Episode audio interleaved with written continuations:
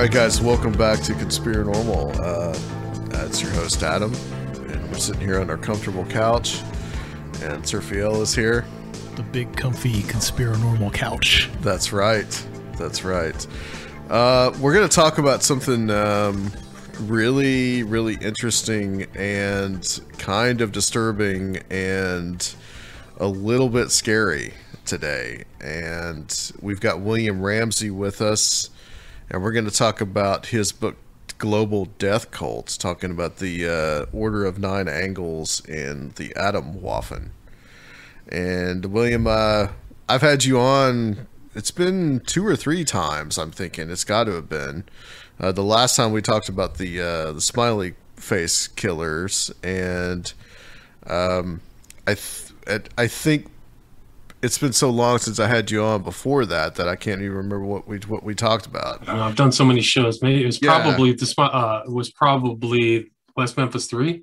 I don't think I've ever had you on about that one. Okay. I think we did briefly talk about it. Yeah. Cold 9/11? Yeah.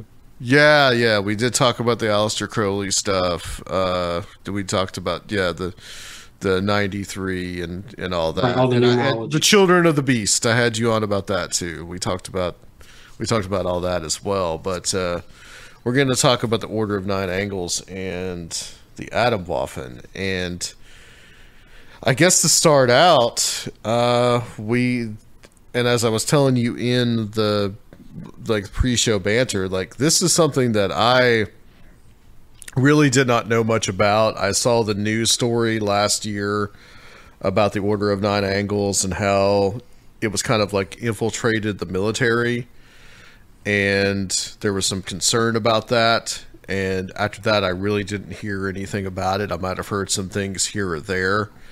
And the Atomwaffen stuff, I've not heard about um, at all. So this, a lot of this is kind of like new territory to me.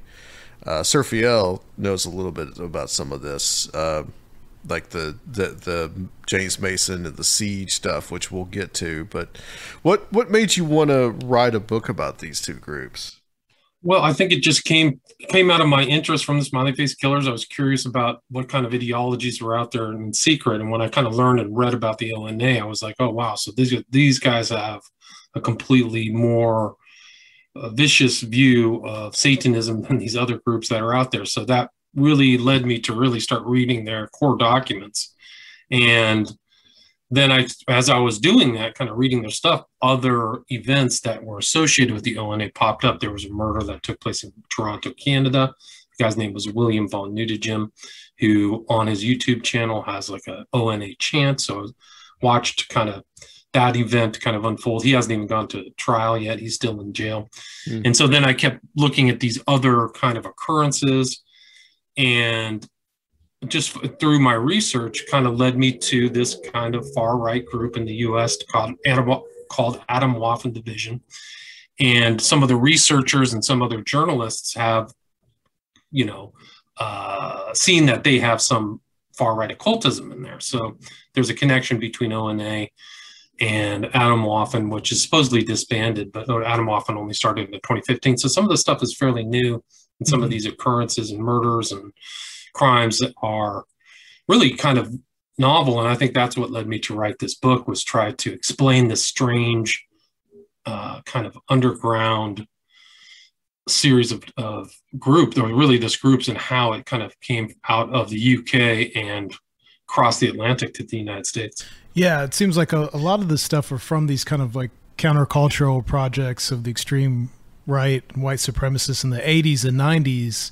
And they kind of were incubating and now really found their place online for this for a new generation. Yes, definitely. Yeah, it's very well said. I think that's exactly what happened because I don't think the founders of the ONA, when they started writing it, whether it was David Myatt or him working with other people, uh, knew that it would be disseminated so rapidly through the internet, which is really what what has happened. So th- these documents are, are readily accessible. It's just a matter of whether people are reading them or not. But I think I show in my book a lot of these Atomwaffen. There was actually a fight within Atomwaffen about whether they were going to just kind of be your standard National Socialist or go the route of kind of a occult or esoteric Nazism.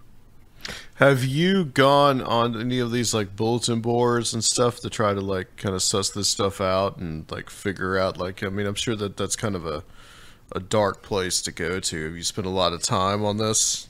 A lot of those boards have been shut down. So a lot of these Okay. guys kind of go online. One with the original one was called Iron March. It was really like a fascist one. Mhm. and there was another one called Fascist Forge. But there has been other kind of researchers. A lot of the Antifa guys kind of keep it, their eyes on the far right, and so they've uh, had some really good research into some of these characters, and then also another message board called Kiwi Farms. Farms. Kiwi Farms has a lot of threads with about Atomwaffen, so a lot of people are providing this information and one of the chapters about Savannah Roth, who kind of was a Asian Nazi sympathizer who tried to or wanted to carry out uh, kind of a Columbine style massacre. She was, they had great information about her on Kiwi Farm. So there has been kind of a public uh, research, you know, groups on certain places online for sure. Okay. And before we go into kind of like the history of the Yeah. Order of Nine Angles, which is probably where, where we'll start, um, these groups are different than your, you know, traditional fascist organized, more political groups because they come from, on one hand, like Order of Nine Angles come from this, um, this kind of occult background.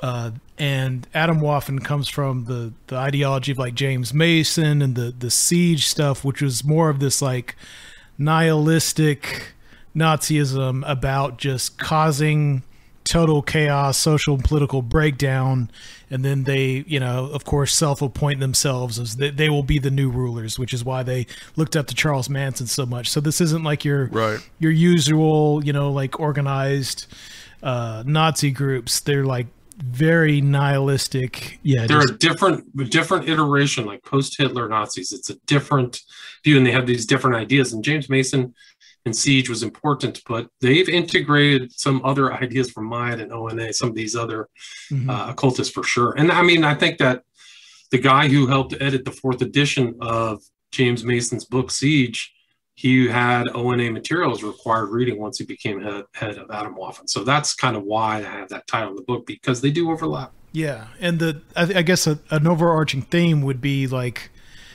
occultism is a means to an end of uh, self transformation to uh, become these, you know, like uh, uh, Ubermensch. I guess they think they they are becoming. Ubermensch, a new man, yes, absolutely. Yeah, so that they transcend morality, and this is a lot of the Order Nine Angle stuff is about uh, transgressive things like harming, killing people, so that you then you know can become this warrior to carry out whatever their ideological goals are. Yes, definitely. That's I think that was their real core. Their core documents really uh, involve culling, but Myatt kind of was had two interests. He kind of had overlapping National Socialist interest and occultism at the same time, according to his own biography. So he was developing, and he kind of went through a Crowley phase. So he's really a kind of a post Crowley, and you could tell that he knew about the Church of Satan and the Temple of Set and under the false pseudonym of uh, Stephen Brown was in communication with guys like Aquino. So, and I include that in my book. So you can kind of see how this ideology kind of morphed and, and advanced over kind of earlier Satanism. But uh, you can definitely see almost kind of like the same concepts in Nazism are there in this group. So you see the new man, the Untermenschen, they would call them a different name. So they would be Homo Galacticus and then Homo Rubriati or Mundanes and we're it's us against them and so you ha- you have this kind of almost similar kind of view that uh, i think the nazis did so i think that you can see that that national socialistic influence in Myatt's writing in the ona for sure And he Right. seems to have really been like a a wanderer. I mean, he's he went through so many phases. It seemed like Myatt. Um, Yeah. he, became like a fundamentalist Muslim. Um. All kinds of different occult phases, and yeah i was in a catholic semi- uh, you know Yeah, yeah. monastery for for 18 months. So Well, you yeah, can see that influence in the ONA too. let's talk about David Myatt because I mean this starts with him. I mean he's the founder of the Order of Nine Angles.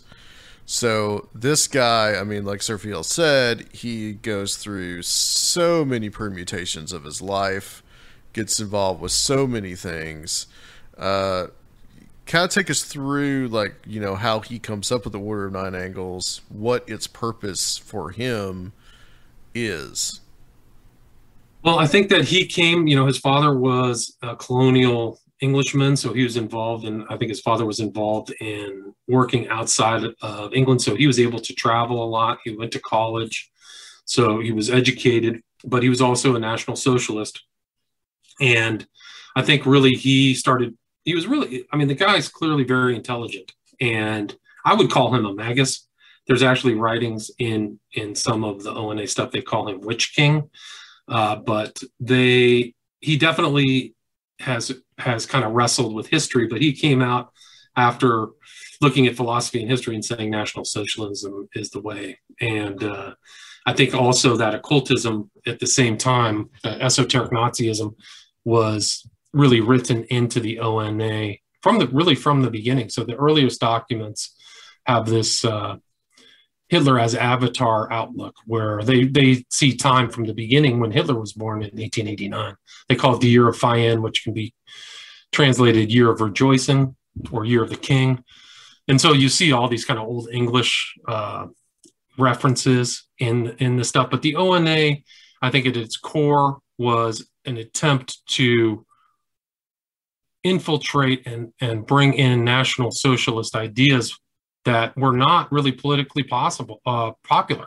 So I think it was another way for Myatt and the founders to really disseminate these ideas in, in secret and use it through this kind of cell structure, which they would call a nexion.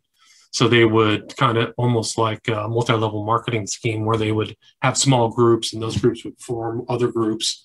And I think that was what his intent. And that's really why I call it the global global death cult because all those pernicious ideas have disseminated through the wor- world through the internet. You can see these nexions, and I have a whole chapter in the book just about uh, some of these places that are in different countries. So, um, but I I think to answer your question, the core ideas were really his fusing of kind of National Socialism and, and Satanism. And some of that came out of what he saw as like the failures of the elements of the extreme right that he was involved in in in the UK. I think so. And I mean, I think he writes about like they didn't never really reached any popular uh, movement, kind of like the Nazis did. They were always trying to, but they couldn't really get it through. And I think it's very important to see him as somebody mixing with a lot of these Nazi leaders on the far right, these other characters that maybe people in the UK know, Colin Jordan or Martin Webster.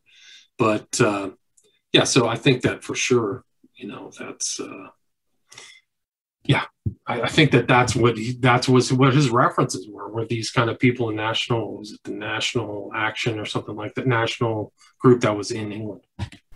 Yeah, and even at like the end of someone like uh, Willis Carto's life, like he he said that he felt like the the the trajectory of these extreme right groups are kind of like doomed to failure, and that the thing that would the only thing that could bring about their goals would be extreme circumstances. So then it seems like he comes to the same conclusion as a lot of these people, especially in the 80s, where they're like, well, the traditional uh, political organizations aren't going to work. We just need to basically try to destroy social order, and then out of the ruins of that, we can build something. right? Like accelerationism. And I think that that's really was what some of this occultism that uh, Myatt put together really was was infiltration.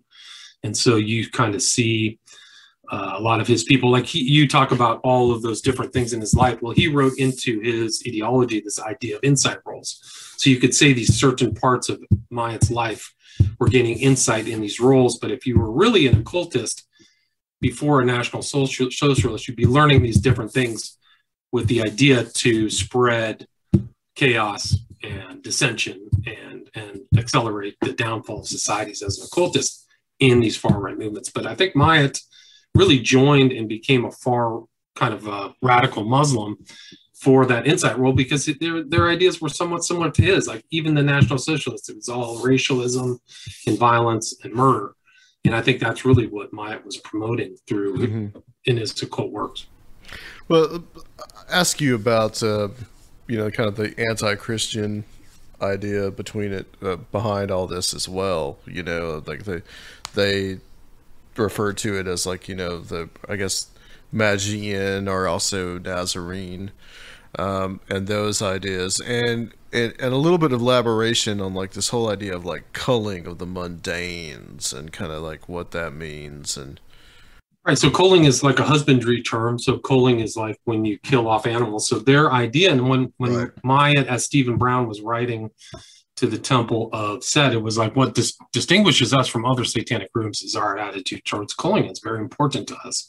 So they have this idea that you're supposed to literally kill people, and it's written into their early um, doctrine. So they had this septenary way or sevenfold way, and the fifth way is you're supposed to conduct a human sacrifice or a culling. So uh, the steps that you're supposed to advance in the ONA, at least as it's originally written, were you know depend upon calling, but you're also supposed to um, do it in secret, so people aren't supposed to to kind of uh, deter. You know, uh, only the insiders know that you're killing. But here's one thing that uh, wrote: if, there's one thing which expresses the essence of the satanic ethos, it is culling. And if there's one way to detect a pseudo Satanist, it is their attitude t- toward culling. So. Uh, they use this term called Opfer, which is a ger- German term for sacrifice and their view is they are kind of an uh, kind of an SS unit of people, and the other people who aren't of them are the mundanes. And uh, you know, he writes, "Those who are not our kindred brothers or sisters are mundanes." So they distinguish in the writings, distinguish themselves from kind of normal human beings and stuff like that. Right, and that anti-Christian stance as well, uh, saying that like Christianity, of course, comes from Judaism, and that's a way to kind of like I guess bring out your inner pagan and all these type of things. Um, you know, and, uh, and the occultism that I guess that he was interested in as well. I guess that he kind of pulled some of that from Crowley, but I think that there was a lot of it that was, uh, he, it really his stuff just seems like such a mishmash of just about everything you could think of. I agree. I think a lot of druidic ideas, pagan and sure. druidic ideas, right? Because they're always going out into the forest. There's very strong kind of like uh, you go out and like one of their uh, paths of uh, advancement is to go out and lie down in the forest from sundown to sunset, sunrise. So mm-hmm. you like sit there for 12 hours and just kind of feel what's going on in, in the forest, and you'll see all these pictures or imagery that are associated with the LNA are all kind of like uh, you know lonely forests and things like that. So I, th- I do think that he he he brought in ideas from a lot of different stuff. So the Magian state is the ideas of this guy by the name of Yockey who was a fascist yeah. and you know an anti kind of christian. He wrote imperium right? Imperium right. Excellent. Yeah. So imperium so that was influential on the in the far right groups. So yeah so they had contempt for nazarenes and and some people are like well, what does this include? I think it includes Christians, Jews, anything really from the kind of Judeo Christian tradition. They have contempt for them, and you can see it in their rituals. If the people are doing these rituals, it's like, you know, we spit on Jesus and blah blah blah. It's pretty pretty vicious. And you've got other like heads of this as well, like that you talk about, uh, Christos Beast. Um, I guess Chloe Ortega. Ford, yeah. What's some of their influence on this order? Well, I think that they just kind of carried on with the the, the standard ONA tradition. So this guy Christos Beast, whose name the real name is Richard Moult, did uh, a, kind of their own tarot cards. So you'll see a lot of this the symbols and imagery of the ONA are on these tarot cards. They're called the Sinister Tradition tarot cards. But he also kind of was in communication with other people. They called it the outer head which is similar to what was going on at the OTO. They had an outer head of the order. And so they're in communication with other interested parties or, or possibly recruiting new people. And uh, Ford was an interesting character because he also kind of was in his writing his own satanic literature and somehow became associated with the ONA. And uh, I guess the ONA members said he wasn't dutiful towards Order of Nine Angles ideas, and so he was gone. And so then there's this young kid who's like from California. There's two girls who, who were talking to Molden. I guess she became the outer head. Her name is Chloe, and uh, I guess she's the current outer head. And there's a lot. There's still posting and things like that. There's still activity with this group, and the t- I mean, a lot of the stuff is on the surface. I have no idea really what's going on underneath the surface communication. But they just actually had a guy. Was interesting. He just got convicted, and I, I write about him in my book. But uh, he just got convicted at the Old Bailey in the UK. And his, I'm trying to remember what it was. He was part of the Sonnenkrieg division. So they had these other kind of global fascist uh, offshoots. One was Sonnenkrieg, the other is Fewer, Feuerkrieg. And he was called Dymock, and he actually just got sentenced, but they found that he was in communication with this other guy, Denton, who was the head of Atomwaffen. So you see this, and he was also kind of an occultist. He's actually a member of the Temple of Blood, according to one mm-hmm. journalist. Denton was a member of the Temple of Blood before he became the head of Atomwaffen. So yeah, so all this stuff really kind of cross pollinates with each other. Like it's all yeah, everything that you talk about in this book. There's like just like a cross section between them. Uh, so in I guess in the late '90s, 1997, I believe that there and I forget, the guy's name escapes me, but there was David was Copeland. Yes, that's it. The nail he. Yeah, he actually um, acted out what uh, Myatt was actually um, advocating, and I guess Myatt actually tried to distance himself, or there was some kind of um, you know not taking the responsibility, but he was heavily into this uh, order. Right. So they have. Right. So there's actually a really good documentary about the London bombing. He's kind of infamous in the UK because of how much damage he caused, David Copeland. But there's a really good documentary on Netflix about him. But he dropped three bombs and and like people's arms and legs were blown off. And um, they found out after he was arrested that he was the National Socialist Movement's organizer for Hampshire and Surrey.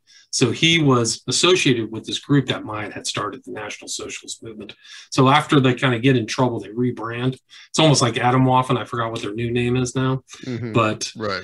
uh, Copeland was definitely involved. He wanted to be famous. And uh, so he had kind of uh, Myatt's write some of Myatt's ideological writing. One was called A Practical Guide to Aryan Revolution.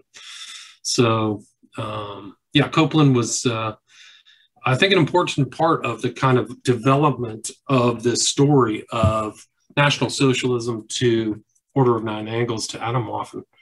And um, so, and I think that you'll see that if you read Siege by James Mason, there's a real kind of deification, and I included in this my in my book of these Nazi lone wolf killers. Yeah, and it's hard it's hard to believe, but that's the people. And actually, what's really strange about Siege when you read it is that James Mason knew some of these people who were somewhat infamous that people would know. This one guy, Franklin, who shot Vernon Jordan and the pornographer guy, his name I can't remember offhand. Larry Flynt. But Larry Flynt, thank you, yeah. was like friends with James Mason. And James Mason's hanging out with, I've seen pictures of him with this guy Denton and also Woodward, who stabbed this kind of poor this Jewish kid, Blaze Bernstein, 20 times. There's pictures of Mason with uh, Woodward.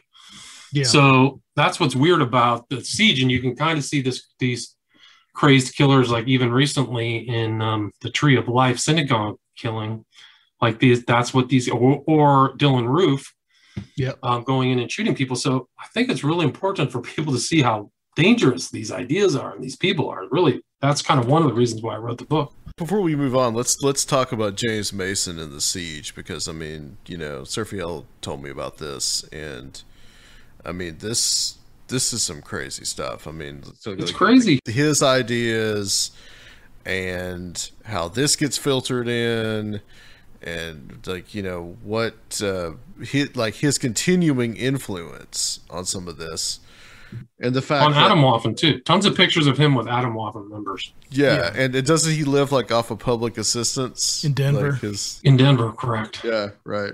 What you were saying before too, it's this this idea of propaganda by deed, and that when these lone wolves do these things, then that uh, will put the the name of these ideas and these groups out into the news cycle, and then more people will discover it. Yeah, that's possible. I mean, I, I think that they're they're attracting a dangerous contingent of people, but I think most people would be revulsed by their ideas. But uh, I do think that they, they, I mean, they're able to expand extend their influence through the internet and through other things. How people get drawn in, and one of the important things you can learn from siege is that people who get killed are often people on the inside who are involved. You know, so mm. it's not just like they're targeted groups but oftentimes these national socialists kill themselves, get killed by other people. Rockwell got shot by an insider. Right. Uh, this other guy, Tommasi, got shot by mm-hmm. a competitor. They all want to be Hitler, so it makes it really hard on the inside because you know not, somebody else wants to be the Fuhrer too. So yeah, um, Mason really comes up under um, Rockwell, the yeah. American Nazi Party, like as a as a very young person. I guess they kind of they've pretty much take him in I think he's like 15 or 16. He has problems with the law. And uh, yeah, from there, can you kind of uh, explain James Mason's trajectory and, and when Siege came about? Yeah, so Siege is really a collection of writings from 1980 to 1986. They were compiled by him. It's a variety on a variety of different subjects. Some are pretty benign, some are pretty lethal. And his idea, so you can see this kind of accelerationist theme through there. And obviously, he has he's a racist and anti-Christian. So he's all about the kind of similar Nazi ideas of the blood. And actually, Christianity, according to him, was a triumph of the white racial blood, not of an ideology. But he ignores the fact that Christ is Jewish. That's another story. But yeah, so um, so you see that kind of within Siege, and it's been kind of re-edited four times. The the the last time in 2018 was done by this guy Denton, who just got sentenced to 42 months in jail. But uh, that's you'll see a lot of these guys talking about siege culture or holding the book siege. So that's like a required reading for a lot of these people. And uh, Mason was like I think he joined the American Nazi Party at the age of 14, and he was the youngest card-carrying member of the group. And he went to go be in Arlington, Virginia, under working under George Lincoln Rockwell, who's kind of like an infamous American Nazi who ended up getting shot. Strangely enough, I lived on the same block where George uh, Rockwell got shot when I was in law school in Virginia. So I kind of was familiar with Rockwell's story, huh. you know, 25 years ago. Yeah. yeah. So I would walk right by where he ended up. I think they tore down the, the shopping mall that he had put in uh, little uh, houses there, but still, he was killed. Rockwell was killed by a guy named Patler. whose last name was Patsalos, but he changed it to be closer to Adolf Hitler. So there's a lot of crazy characters within. I mean, just the siege story itself. But uh, yeah, so you have the emphasis on Aryanism and the same kind of frustrations. These guys, not not too many people want to be Nazis, and so Mason and these other guys, you know, he was like in the same kind of boat as mine in some ways, where nobody really wanted to get into movement, so they're frustrated and trying to figure out other way, other ways to facilitate their political ideas. Yeah, and this I think in particular the the kind of deification of Charles Manson was really due to uh, to Mason's influence, and I don't think that Charles Manson would have had his kind of countercultural, uh, you know, revamping in the '80s without without Siege. And really? even though it was done in this kind of like, oh, just nihilistic, um, tongue in cheek way to a lot of people, um, you know, people like Michael Moynihan, Boyd Rice, and probably to a certain degree Adam Parfrey, you know, were very responsible for uh, getting Siege a lot larger audience, and that and thus the deification kind of of Charles Manson as that second avatar to Adolf Hitler. Right. No, very well said. And I mean, I think that they, if you remember, you know, Manson was always talking about the racial war, and there was all kinds of antagonists. He's trying to blame everything on African Americans, the crimes that he did. He was trying, you know, these these were his ideas. So you can see that similar kind of racism. And actually, Mason was in contact with Manson, so they're communicating, sending letters to each other and then Mason becomes an admirer and then starts something called the Universal Order with Manson. And that's now defunct, but that was, you know, Manson kind of had that racism, but also this kind of kind of esoteric Atwa air, trees, water, and something. He got kind of like a neo paganism, earth worship kind of aspect to him too. So they they kind of like that. But yeah, you'll see these kind of uh, you know liking uh, these admi- admirable writings like Mason writes writes this Charles Manson was and is the master of this philosophy. You know, he's talking about violent revolution. So he, uh, yeah, he's he's uh, definitely an admirer. Yeah, it's that helter skelter idea. Uh, even even if that was kind of uh, kind of a myth, I mean, they later really roll with it. Yeah, and they actually Atomwaffen has been known. They had these hate camps. They were in um, they were in Nevada and went to and drove to this kind of famous tunnel that Charles Manson would take his followers. So they, they kind of did the same kind of pilgrimage to a Charles Manson site. So it's yeah, this whole movement is really crazy. So they have influences of occultism, Charles Manson, all kinds of stuff. Because I mean, to be totally honest, like you know, I I grew up with uh under the influence of a lot of like Feral House books, and I I heard about Siege secondhand, and that Michael Moynihan, who wrote Lords of Chaos about the black metal stuff, and, and as a part of a Blood Axis, you know, I'd heard that he helped Mason publish it and some other things like that, but I was under the impression that Siege was just some kind of like Charles Manson glorification and not an entirely like ideologically Nazi propaganda. Yeah. Uh, you know, of the worst kind. Uh, then when I actually, you know, did encounter the text and realized really how hardcore Moynihan was into this stuff, but along with people like Boyd Rice, they would feign that, you know, oh no, we're just kind of nihilistic or uh, you know we just this is just a revolt against the corrupt modern world etc but no this is hardcore nazi stuff. Or it's kind of got that artistic quality yeah, yeah or they hide behind the art. yeah. exactly. Yeah, yeah no and, uh, yeah. I, I, would say it's hardcore nazi stuff yeah. those guys always kind of dodge questions when you talk to these guys a lot of times that we're just s posting blah blah blah you know we're not that serious it's it's, it's kind of a common theme when some of these guys are called for on their ideas. It's their response.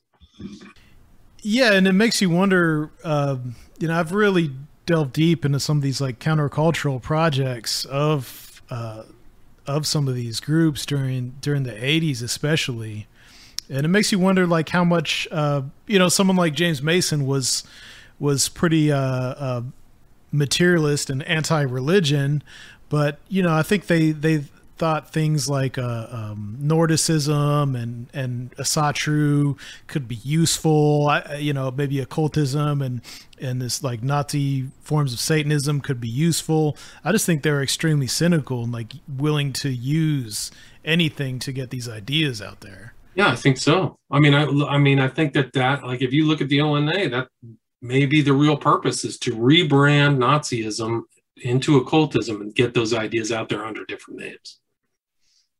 Does that make sense? Because there's yeah. a lot of similarities between Nazism, but they don't use the terms like mentioned that would turn people off or something like that. But they have that same kind of racism and murderous intent. I mean, the Nazis were murderous. So, uh, yeah, I mean, I think that they, I would think to get more popularity, they would have to rebrand. And I find it interesting that some of these people in the the, mod, the new ONA aren't even European or white or whatever.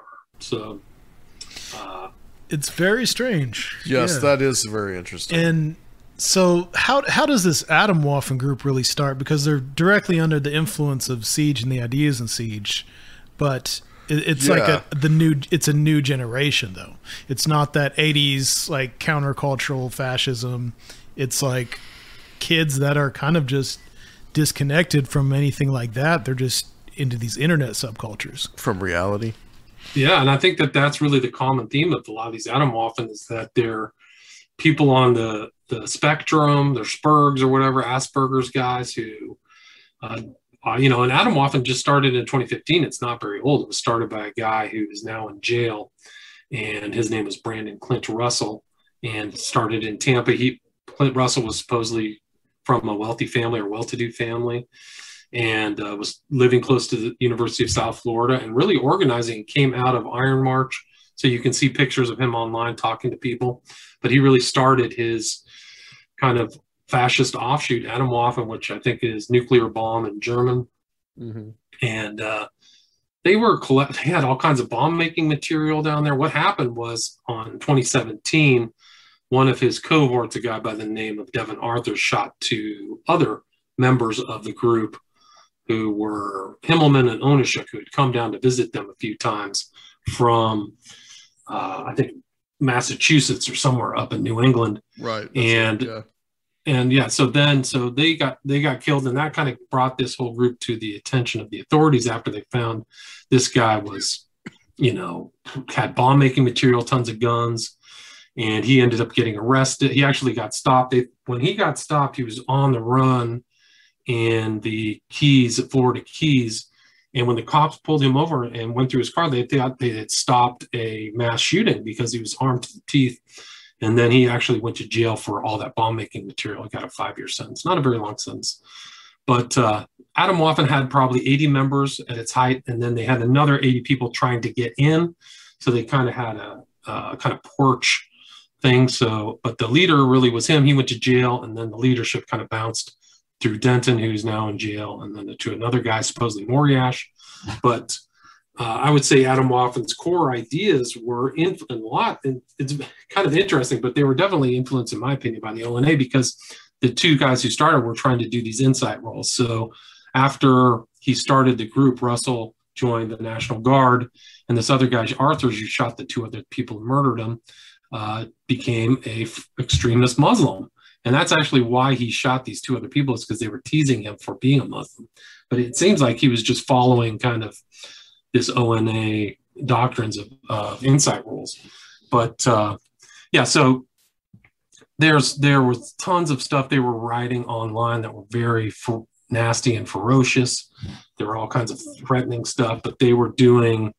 Uh, I think that the name of the explosive was called HMTD. So, um, yeah, so the, yeah, so that's what he went to jail for. But they had all the kind of standard far right ideology and things that they admired, like Timothy McVeigh and uh, you know obviously Nazism. But uh, they actually had members all over the country, and there were all kinds of things that happened where these guys would get arrested. There were swatting events. There was people putting up flyers. They do this kind of um, posterizing. So you'll see kind of the ideology of the group is is disseminated through posters put up all over the place. And I think that was kind of what people were doing to get initiated was going putting posters up at colleges and things like that. Really nasty kind of posters of uh, violence and racism and stuff like that. So, but yeah, so Atomwaffen supposedly disbanded in 2020 or yes, and became some other group. But uh, I think there's a, still a lot of people in there, and and Russell has made some statements. He's exposed people who are in the group, and you know he's made some statement of uh, from jail. He's and, and references Manson and Adolf Hitler. So kind of uh, not very nice references, but uh, what does he say? I've become a prisoner of war in this war against society. All, all to all of those who abandoned ship, woe to you. Adolf Hitler once said, "There's no room in this world for cowardly people." So there's no certainly no room for you in the Atomwaffen division. The same goes for all the pathetic rumor spreaders, opportunistic parasites, and any other traitors. The sword is sword has been drawn. There's no turning back. And then he let he ratted out the names of three fellow Atomwaffen members. You know, I, we we noticed something, and we're going to talk a little bit more about these people. But like, we noticed a common theme is um, the Asperger syndrome. Yeah, I mean, they like they say, uh, what is it? Anders had Asperger's. Some of these other guys, like this one guy, Jeremy Himmelman, had literally had like electroshock therapy. Oneschuk was definitely seemed to be on the spectrum. Like they're they're not. Some of these guys just really aren't well, and uh, it says something about their stability and why they're even interested in these these kind of far right Yeah. hardcore groups. does that make them more susceptible to joining these type of groups? Does is something about the message?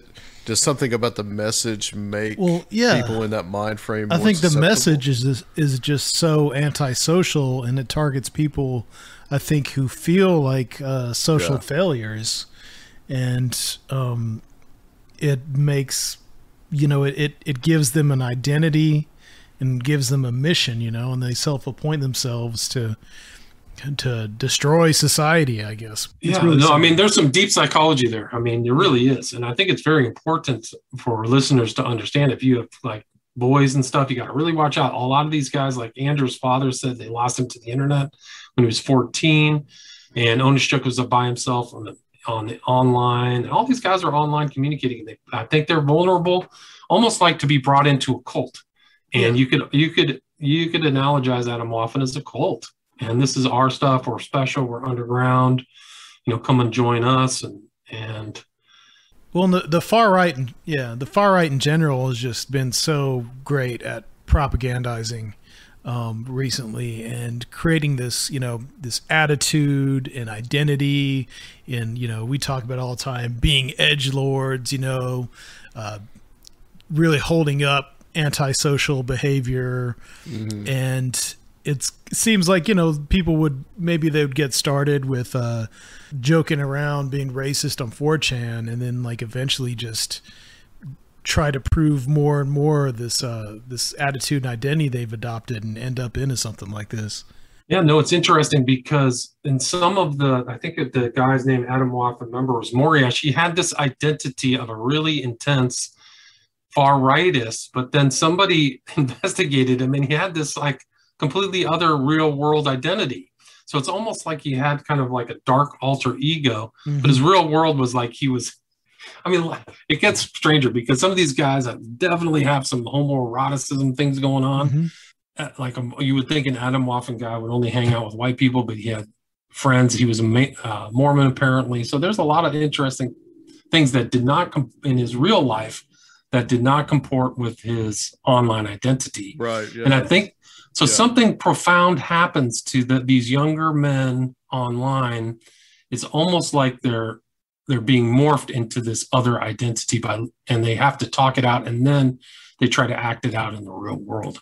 Right, it's like And- role playing Yes, yeah, Well, the- and I think that that's what I mean. You can kind of see it's interesting because Woodward, for example, who's still in jail and has not been tried yet because of COVID for for allegedly killing Blaze Bernstein, you can mm-hmm. see his online kind of pattern of they they reenact the scene of the curb stomp from America. What is it? American American History X. History Yeah. X. Yes. Yeah. So you see pictures of these guys doing that.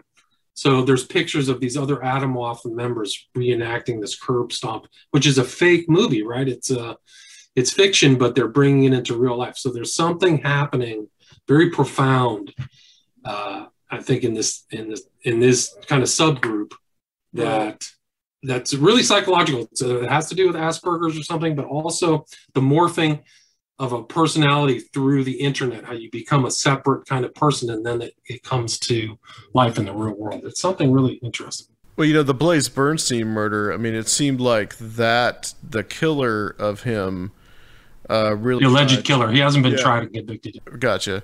Like, he really, he, like, apparently he lured him in and made him trust him. And, but there was an element of that that reminded me, you know, uh, Serfiel brought up Lords of Chaos. You know, there's that, there is that incident where one of those kids killed, uh, I guess, a homosexual man in the park um, in what was it Norway?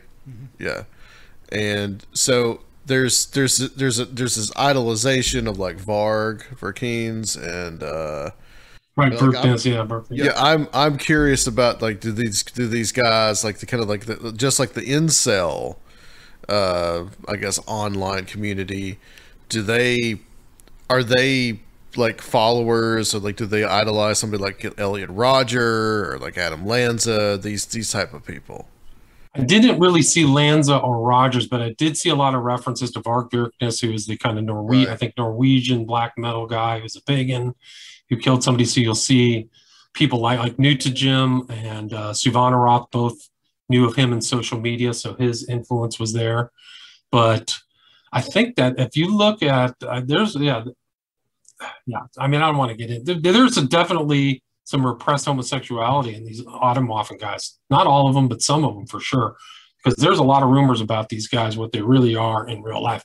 But uh, and that goes back to the Nazis too. They were not as uh, straight as people might think. But sure. uh, yeah, the S, yeah, Ernst Röhm, yeah, and the SA, yeah, yeah, Hitler himself, man. I mean, uh, these guys. Well, see, that brings up a good point that I wanted to bring up. We were talking about James Mason, is that he idolized this guy, uh, James Vaughn, Paul Joseph Franklin. Right. I may be getting a couple of these people mixed up, but no, that's the same guy. So he had fake name. This guy was pretty much like, wasn't he like kind of a he was like a transvestite and he had a black girlfriend. No, that was Spisak, but very okay. similar. So he wrote about yeah, Spisak. Like, and- there's just like weird cross purposes going on here. It just things just don't match up to what their ideology is supposed to be.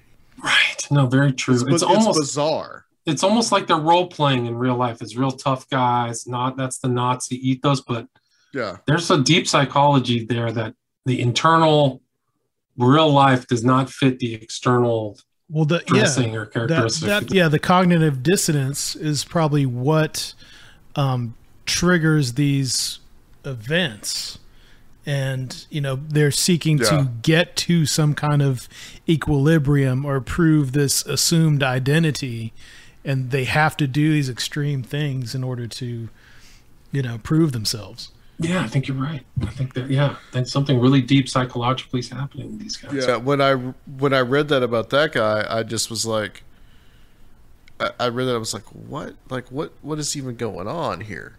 You know, and, and and that's the thing with all these kind of weird extremists. You see that kind of stuff again and again. It's like there's an outer life and there's an inner life, and there's the outer. Uh, persona that they that they give to each other. And then there's this personal life that they have that is totally apart from anything that they're actually supposed to believe. Oh it's really true. It's really yeah. true. And and but that external persona that they're putting out can be dangerous. That's the whole yeah. thing is that it's right. real but it's also a persona. So it's almost like a, a, a version of the tough guy persona this the, the nazi persona yeah, no, there's some really interesting things. And you study these guys, like I've read through a lot of this stuff, and you just see this, this very, this, uh, this kind of Jekyll Hyde type thing going on. It's really sad. I mean, it, it just showcases a lot of the the failures of of society, of counterculture and subculture, and politics. Um, the fact that just this like deep seated nihilism that's actually acted out into you know murder and extremism and terrorism. It's like what does the future have in store for the more alienating society gets to young people? I mean are we going to just see more of this in new in new guises? You know it's really terrifying. Yeah it's i'm not optimistic. I really am not. Just in the way society is now what people see on tv breakdown of some of these cities and the riots i don't think that that's a real positive uh, reaffirming type uh, thing for young people. So I think that people really have to be careful. And I think well, that's another theme of my book is like some of these people were really naive about the lethality of some of these people. And they ended up dead, like the parents of Giampa's girlfriend dead. Like that's why I call it titled it The Slaughter of Innocence. This kid, Blaze Bernstein, didn't know what he was dealing with. He ended up stabbed in a park. He had a ton of future, talented, smart guy. And uh, maybe him and there was an interesting this guy Picciolini was uh, he was a Nazi and then he left, but he did a really interesting ProPublica uh, investigation in Atomwaffen, and he talked about Himmelman and Oneschuk. He said they just didn't have the time to become better men, you know. So they ended up dying at 2021. 20, they could have changed and said, "Hey, man, this." It could have been anti-Nazis after being into it. You just don't know. And so their lives were cut short by some, I mean, somebody shot an AK-47 at him. And when he's talking to the parents, Picciolini is talking to Oneschuk's parents, they just didn't have a clue. I mean, in my opinion, they just they didn't know what their son was into. Like they brought out the Burzum shirt, which is tied to Varg Vikernes, and they just were like, "What's that?" I don't even, you know, if I saw my kid wearing that shirt, I'd be freaked out. but they didn't seem to know. They didn't seem to have have a inkling of what their son was up to. And also, they were going. I mean, they they Oneschuk and Himmelman had been down to to Tampa. They were killed on their second try there or second trip there, and the parents didn't seem to know that they were going to visit with the head of Atomwaffen. They told their parents like some story. Oh yeah, I got a job down there. They believed it. That's what it seemed Yeah. to me. That that seems to be a common theme in a lot of this stuff. I mean, you know, the the Columbine killers, it was the same way. I mean, you know, the parents didn't know. They didn't they didn't know what was going on. I'm not. They were those kids were making bombs. You know, Yeah. they were Right. making bombs. There were tons of guns. Like they just didn't have a clue, man. Like they should have. And there's a what didn't they do the the killing on on Hitler's birthday? It Wasn't was, it April yeah, twentieth? April 20th, 1999, yeah. yeah. So then you see that time with Souvannarath, who's like, uh, you know, had that not Nazi aesthetic, talked about culling, all that stuff. Yeah, well, let's talk about her. And um, there was also, uh, was it uh, James uh, Gamble that was uh, her, uh, I guess, boyfriend or Yeah, and I think that goes back to that theme of online, the online persona becoming real life, right? She was online, she was on Iron March, and people really have good uh, information about her on those wiki, I mean, those Kiwi, uh, was it Kiwi link links or whatever it was, the, the message boards. But yeah, she was had some relationship with James Gamble. There, there, she was planning to go from Chicago to travel to Halifax in Canada and do a you know, mass tiles, massive slaughter a la Col- Columbine with two guys, James Gamble and Randall Shepherd. And they had just met. And she signaled a lot of the stuff. They selected Valentine's Day, February 14th, 2015. And uh, it was interesting because she she had this Nazi fetishization. She was, I think, half Thai or something. So she's Asian. And uh, tons of online stuff and dark literature and things like that. And uh, she traveled out. Somebody told about it, luckily, and she was arrested at the airport. But Gamble, once the police showed up his house at his house, he shot himself with a with a rifle and killed himself. But uh, the the judge in that case said, "Hey, you know, you are you were trying to do. it. We have all this information. We have all your chat lines between you and Gamble and what you were planning." And she was also like a Varg Vikernes idolizer right. she wrote about him. Uh, in my opinion, few things are cuter than smiling Varg. Like so, yeah. But she she had that whole thing, and she had the whole kind of culling mentality. Yeah, and they had, and also we mentioned the Columbine Killers. I mean, they had an obsession with them too. I mean, they literally thought that uh, their the souls of Eric and Dylan went into their bodies, and just weird, weird stuff. Right. She like wrote something about him. I was to be his Eric Harris. He would be my Dylan Klebold. Yeah, You know, we must have known each other in a past life. Eventually, I realized that we really were Eric and Dylan. Their minds having refuge in our bodies. Sometime after their demise in 1997. What? and and the thing is, is that like they had, um, I mean, it was easy for the police, I guess. How did they they found out? I guess because they found the the the text or somebody somebody had sent them that they were planning on doing this, or they had they monitoring the website. Yeah, she had posted something on the website, their Untergang, Valentine's Day, it's going down under Ah, their okay. their personas, right? Yeah. So he she was the kind of Atomwaffen skull mask persona, and he was the guy from Scream. And somebody I think either got that or something else, some other information, and that's that's It- And, and see, that's that's the thing. I mean, you have the case where the guy kills the other two dudes, and it just kind of blows it all open. So you know they're they're literally killing each other. And then in, in this second case, you know that they that they make their plans pretty well known, and somebody blows the whistle on it and alerts the police so that they're able to stop it. Thank God before it happened. It just seems like these are not. I don't know. These are not the smartest you know, tools in the tool shed. No, they're not. yeah, they're not. I mean, it's really, I mean, they, like I said, it's this actually a very common theme in this ideology. They kill each other or kill innocent people around them. I mean, it's they, they're often not killing their sub- intended targets. I mean, if you look through my book, they're more often killing each other than their intended Right. targets, right? But yeah, I mean, like I said, there's a lot of innocence, and I, I yeah, it's just I, I think that the despair in our society, I don't think it's uh, I don't think it's getting better. Not at all. So we should backtrack a little bit to talk about uh, Ethan uh, Ethan Melzer, and you know him being in the military. And this is kind of the. I mean, I mean, if this is kind of makes it more uh, in the news, you know, a little bit. I mean, because this is where I, you know, of course, I told you at the beginning. I mean, this is where I heard about it at first. And that's just almost just uh, one year ago that his indictment was unsealed. His name was Ethan Phelan Melzer. There's not, he doesn't have a huge internet presence, so you can't quite go back through and kind of see his social media. But he was only 22 and he went by Etil Reggad, which is dagger light backwards. He's from Louisville, Kentucky. And he was communicating secret information to somebody from the ONA, supposedly. And that's what his um, that's what his complaint says, and he's actually in the MCC in New York City with uh, Ghislaine Maxwell. They're both in the same kind of being held in the same kind of jail. Oh, so, that's interesting. Okay. but the, the one thing that was fascinating about him is he there's pictures of him with this kind of skull mask, but also a copy of the Sinister trad- tradition from the Order of Nine Angles. So you see this very obvious, which I have on the cover of my book, the obvious ONA symbol. And uh, that sinister tr- tradition was a compilation of other earlier ONA books like Naos and Black, Black Book of Satan, which they call Codex Saerus now. But uh, yeah, he was uh, he was conspiring. He actually admitted it. They actually um, he said he was a traitor against the United States. Hmm.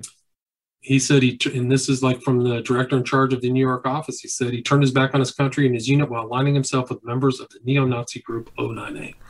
Well, see, that brings to the question: uh, How pervasive could this be in the military? Because I mean, the military's got a lot of different groups that are vying for a lot of different uh, for for for all these men and and young women. I mean, they're they're vying for attention. So, how pervasive do you think that that, that this is? I don't know. I, I mean, I I was shocked to see how many. There's been other journalists, and I include kind of their. I didn't have permission to repost. I would have reposted some of their work, but there's other members out there, named members holding and having uh, ONA books and things they're reading and all kinds of things like that. So, of the totality or how uh, deep it is, I think is a really concern. And if they're following kind of ONA doctrines of getting insight roles, that's why they're trying to get in the military is get training. So if they're really serious about their intent to kind of overthrow the government and start their own kind of civilization, I think that uh, people, I mean, they need to really be concerned about it. Mm-hmm. Right. I mean, Melzer himself had something called the Alchemy of Hate, which included a section titled Adolf Hitler as Dark God. Well, it seems to me that it's only a matter of time before one of these people is going to pull something off. I mean, the guy in Britain in 97, I mean, he pulled it off. And it keeps getting stopped, but eventually, I mean, it's probably going to happen. I'm not positive. I mean, look at Dylann Roof. Look at the guy who went into the um, synagogue, you know, killed like eight old geriatrics. So Dylann Roof, they, I mean, that's actually, and they call it the Bowl Patrol on the right. So because because Dylann Roof had a bull cut, and that's another example, almost another, another person I could have written about Yeah. because he had that same thing, an online persona that he went crazy in the world, but his out external persona, he had African American friends. There's Right. recordings of people saying, "There's no way he did that. We used to hang out and smoke marijuana and blah blah." You know, it's like right. Yeah. so. What happened to him? How did he get radicalized? How did he? And it's probably all just online. Some older person manipulating him with these ideology. Hey man, these people hate you.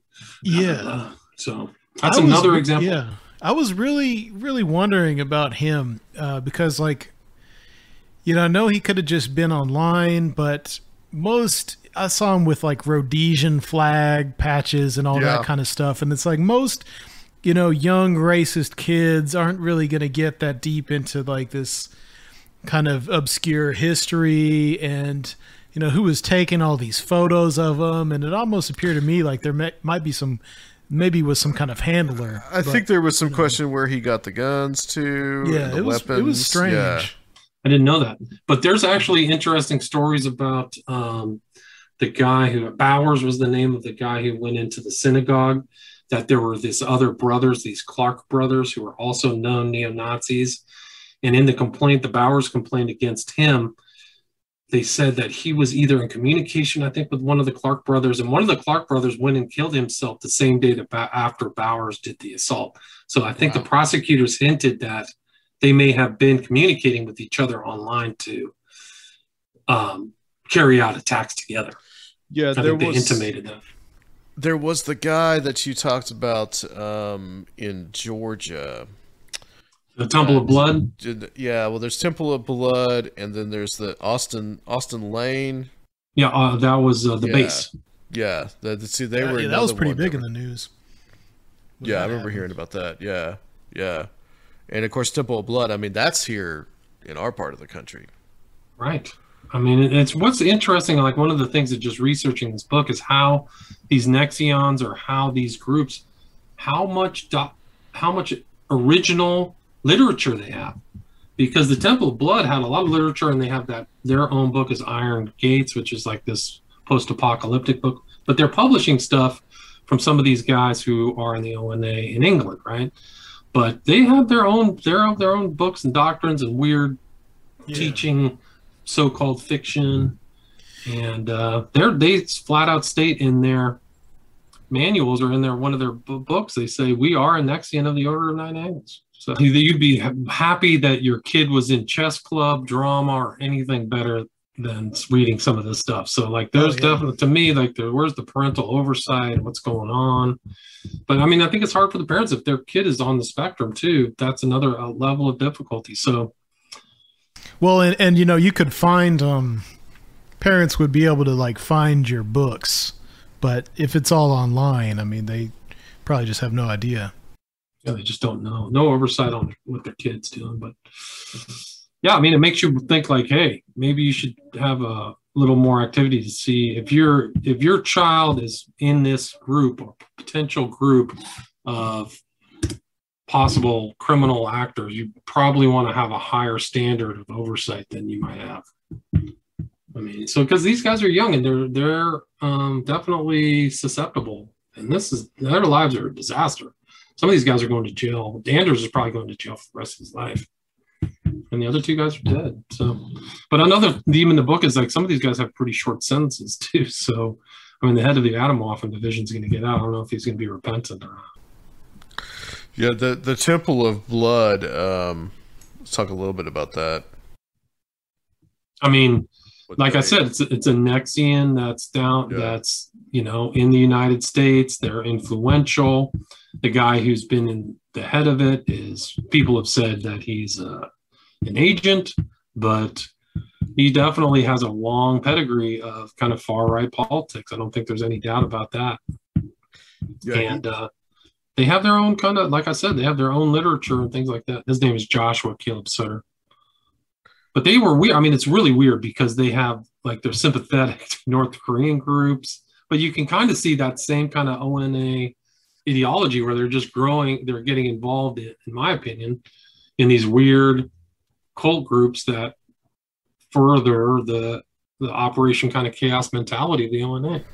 Yeah, and they have an obsession with Kali, the goddess, you know, the Hindu goddess as well. Yeah. they want the age of they want to bring forth the prophesied age of Kali and era of darkness and disintegration.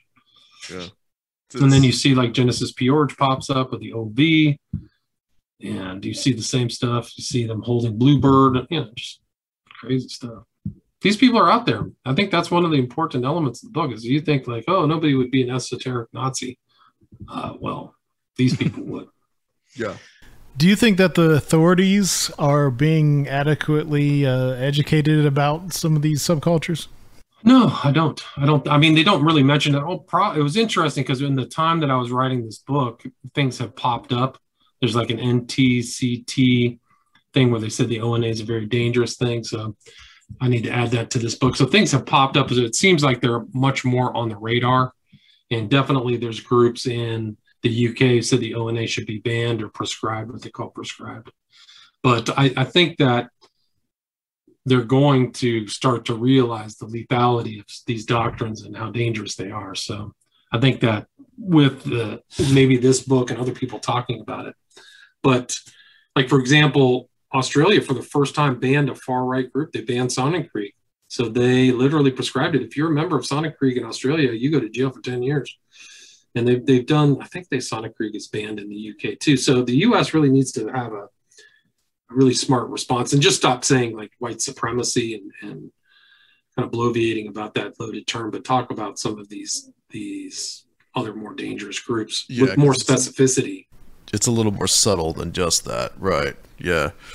So you in the in the kind of like in the conclusion of the book, you talk about some questions that need to be answered. I mean, and you talk about kind of like uh, what we we had you on to talk about last time, which is smiley face killers, and you kind of talked about a little bit there might be some connection there. Well, I mean, these guys are out at night. They they don't. They're not like your standard Nazis march around. And all of their kind of. I mean, you can talk like the Culling doctrines and the Culling texts. That section in the book has like the lurker of the night where they're driving to go see and all these guys talk about going out at night not all but there's a there's a significant number in the ona who go out at night and and uh, are doing really dark stuff. So i was actually i mean i was actually watching chinatown just the other day and they i was like the first it was a polanski film made in or out in 74 and they actually had like an SFK type. It was the first SFK death I'd ever seen where somebody was drowned in one body of water and then moved to another body of water to make it look like an accident. It was incredible. It was one of the oh, main oh, yeah. characters actually. Mulwray was one of the right, main characters in right. Chinatown.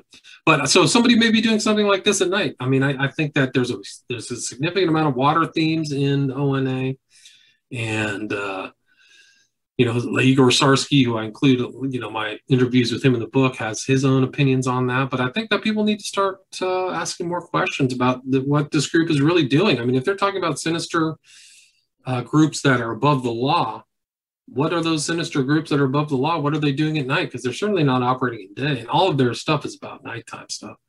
Noctillion, so they have the symbol. Yeah, so this could be part of the culling kind of stuff, culling of the mundanes. That that could be part of it. Perhaps. I mean, I'm willing to ask that question. I asked that question. I don't have the answers. I don't have any evidence outside of what's in this book, but I do think that that's why I have that chapter start asking the right questions. Because I don't think anybody's asking that questions. Right. Or nobody's asking the question about yeah. William Noctillion. Are you Noctillion? So the uh, Noctilius is a bat that flies at night. There's a really incredible picture of Atomwaffen members holding the symbol, the ONA bat symbol. So it's like they're symbolically telling you we operate at night, right? And uh, it's not in my book, but I gotta I gotta probably put it in there. But uh, what do these guys know? I mean, people, the authorities need to catch up because I think that these guys think on a way that, and then you talk about motive for some of these nighttime crimes. The motive's right in my book and right in their documents. Culling. Are they engines of evolution? Are these the people that they don't like? And I mean, there's stories on the in the ONA literature about them having contempt for people at bars at night, you know, goof, goofing yeah. around and drunks and stuff like that. So they're they're that's on their radar, not mine. Right. That's interesting. I mean, that's a good. I wow. That's a it's an interesting point because I remember reading that in the material that you reproduce in the book, or at least something very similar, if not these particular groups. Um, yeah. Yeah, something, something simple. Yeah. yeah. I mean, that was my my in this book is my introduction to really underground literature. And I'm sure there's more. They state in their own documents the ONA has literature the public hasn't seen, and they have an oral tradition where they exchange information through words. So I don't know what they're fully up to. I know what they've written, but I don't know what they're what they're why do they have smiley faces on two of their um, internet informational websites? I don't know. You know, so there's there's symbolic ties, and I mean, Moult was friends with another guy who's friends with all these occultists. He was friends with a guy by the name of David Tibet. He uses smiley faces all the time in his art. He was friends with Genesis P-Orridge. So you see this occult underground that they're talking to each other. And I think that's the worthwhile part of reading the Stephen Brown letters is that there it just shows that these guys know each they know each other. They're communicating pre-internet. It's really fascinating. Uh, I'm curious, William. Have you seen Sons of Sam? Yes, I have. Uh, I was curious what you thought about it because some of the elements of it, um, especially with these guys kind of killing each other. Seemed very, or themselves, very or supposedly suicided. Yeah, I mean, it seemed very similar to the way that this is structured.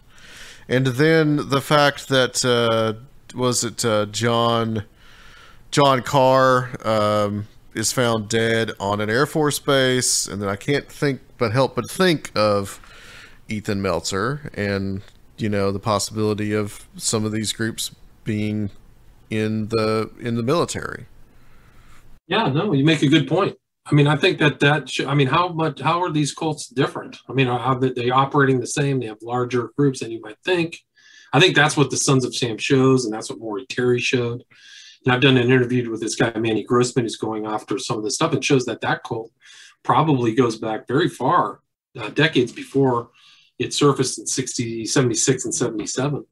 But uh, yeah, I've done a couple shows about, about Sons of Sam and, and some of the stuff, but you just see how how evil and lethal these people are. Like I think that in this kind of cult, like they decided at some point they were going to start killing people in public, and I think that that's what that's what the sons of or the son of Sam killings were, and and Berkowitz took the heat for it, took the blame for it. Yeah, and then it seems like they started to kill each other. Absolutely. Yeah. I think that they wrote that there were 20 deaths. I think they, uh, Maury Terry wrote there were 20 suspicious deaths, not just the two Carr brothers, but all these other people started turning up dead after um, the sons of the son of Sam killings in 77. You know, I was kind of familiar with Maury Terry's work. I mean, do you, do you think that he was on to something, or do you think that he kind of? I think so. I think that he was trying to tell the truth as he saw it. I think he was local. And I think that he was right. I think there was a lot more to the story. I think that the police were very fortunate to just have a nice bow, tie it up, and say Berkowitz did it. But all these other people said that somebody else was involved or somebody else shot him. Denaro just wrote a book uh, about saying that I was shot by somebody other than the son of Sam.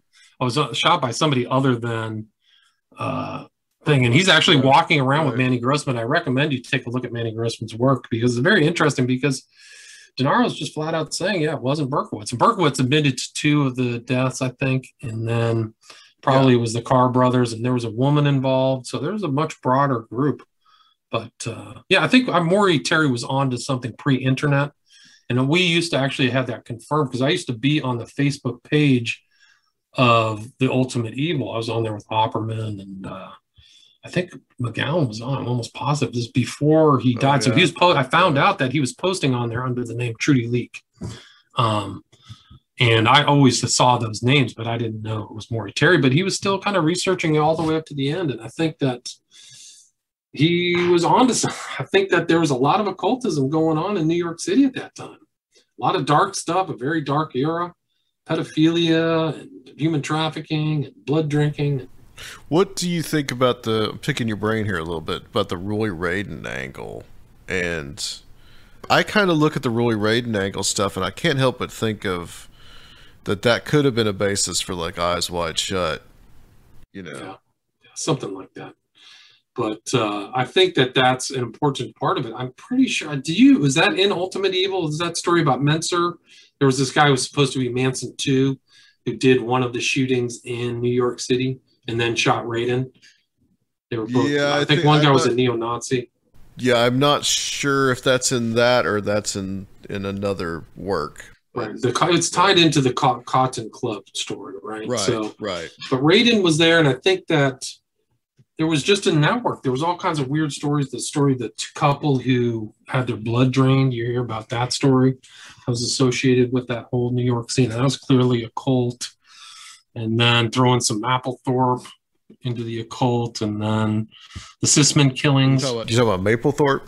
Mapplethorpe, yeah. Yeah, yeah. And then uh, Sisman killings, I think that Berkowitz talked about Sisman being connected, and Berkowitz was the one who led Maury Terry to the Arlis, Perry and Stanford, right? So these are just things that they're that come out of uh, come out of, like Berkowitz knew more than he was telling, and still knew more than he was. Which you know, I mean, um, Maury Terry was right about who killed.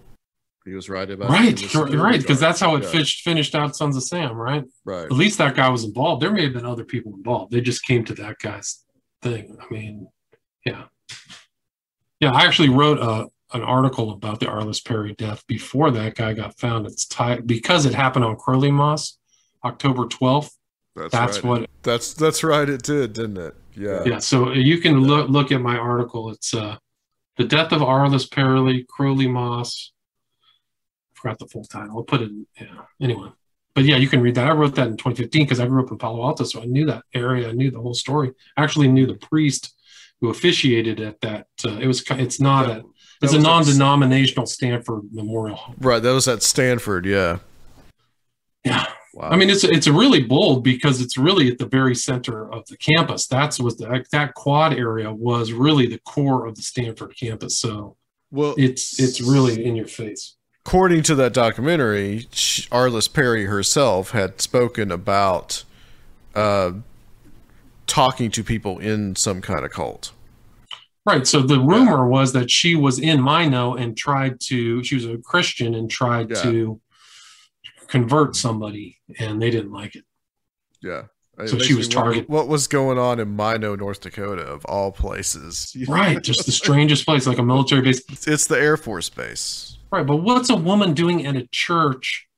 At that, I don't even remember the year, but in like close to midnight. That whole story just doesn't make yeah. sense. Yeah, it doesn't make Yeah. sense. Yeah, I don't know if you're familiar with Walter Bosley's stuff. Sounds familiar. what did he write? Empire of the Wheel. No, I don't know that. Uh, he's local to you, so uh, uh, but you know he talks about the um, it's Santa San, Bernardino. Yeah, San Bernardino. Yeah, he talks about the San Bernardino and the like 1915 and like a series of what he believes are like ritualistic murders. You should look up Bosley. He's interesting guy. Yeah, yeah. Well, there's a lot more of it than people want to really ever say. You know, they just kind of poo-poo it. But I think that some of these crimes are. I mean, you can put an anthology of satanic crimes. I mean, actually, like, yeah, I mean, you can see like how these guys. I uh, I talked to Sarsky, and he said one of the things that's similar to the SFK crimes is the death of Kilroy in Matamoros because they were looking for a sacrificial victim coming out of a bar, right? So all these SFK kind of deaths are the same thing. There are people late at night disappear. Is that the stuff that McGowan wrote about? I don't know. I don't know if he did, but it was. Yeah. I don't know if he he covered. It was it Jesus Adolfo Constanzo. Uh, He was a he was a Palo Mal- Malombe practitioner. yeah, it gets it gets really weird. It's dark and weird. Yeah. Yeah, I thought I would ask you about that. Well, this is a dark and weird book because you would not think this stuff kind of. I didn't think any of this stuff existed. I didn't think it. There was a, such a thing as esoteric Hitlerism. So, uh, but you know, it's attractive to a certain sub sub subgroup, and uh, people I think need to know about it because it's not a sub subgroup of people, you know, doing basket weaving or art or you know something like that. They're all nasty, death obsessed uh, people. uh, yeah, I think that. Yeah, I mean, and I really, when it comes down to it, I think a lot of them are just thugs, and they're just using it as they're using all this kind of stuff as a means to justify that. Yeah, it almost seems like All a lot of the ideological stuff is more uh, Yeah. secondary. Right. Interesting. Yeah. I mean, you could, yeah, you could say that as the Nazis. I mean, some people just got into it for, yeah, what they really, yeah. Not, they didn't care about the ideology. Thugs. That's true. Uh, I think at that point, um, William, I want to thank you for coming on. Uh, this has been a, a, a really great discussion about this. Uh, as always, I always enjoy talking to you.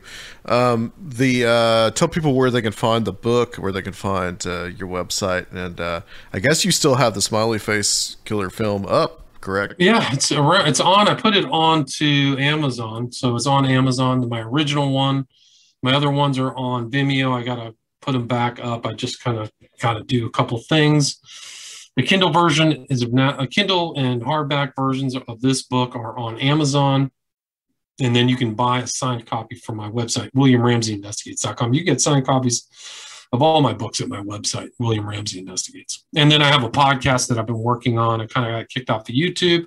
So if you want to kind of see a variety of different interviews, some about this book, some about other subjects, Sons of Sam, uh, you can go to William Ramsey Investigates on iTunes. Okay. Excellent. All right. Well, thank you, William. Thank you so much for coming on. Uh, stay on the line for us. We're going to close out this section. And, guys, we will be right back to close out the show and also plug the Strange Realities Conference on Conspirinormal.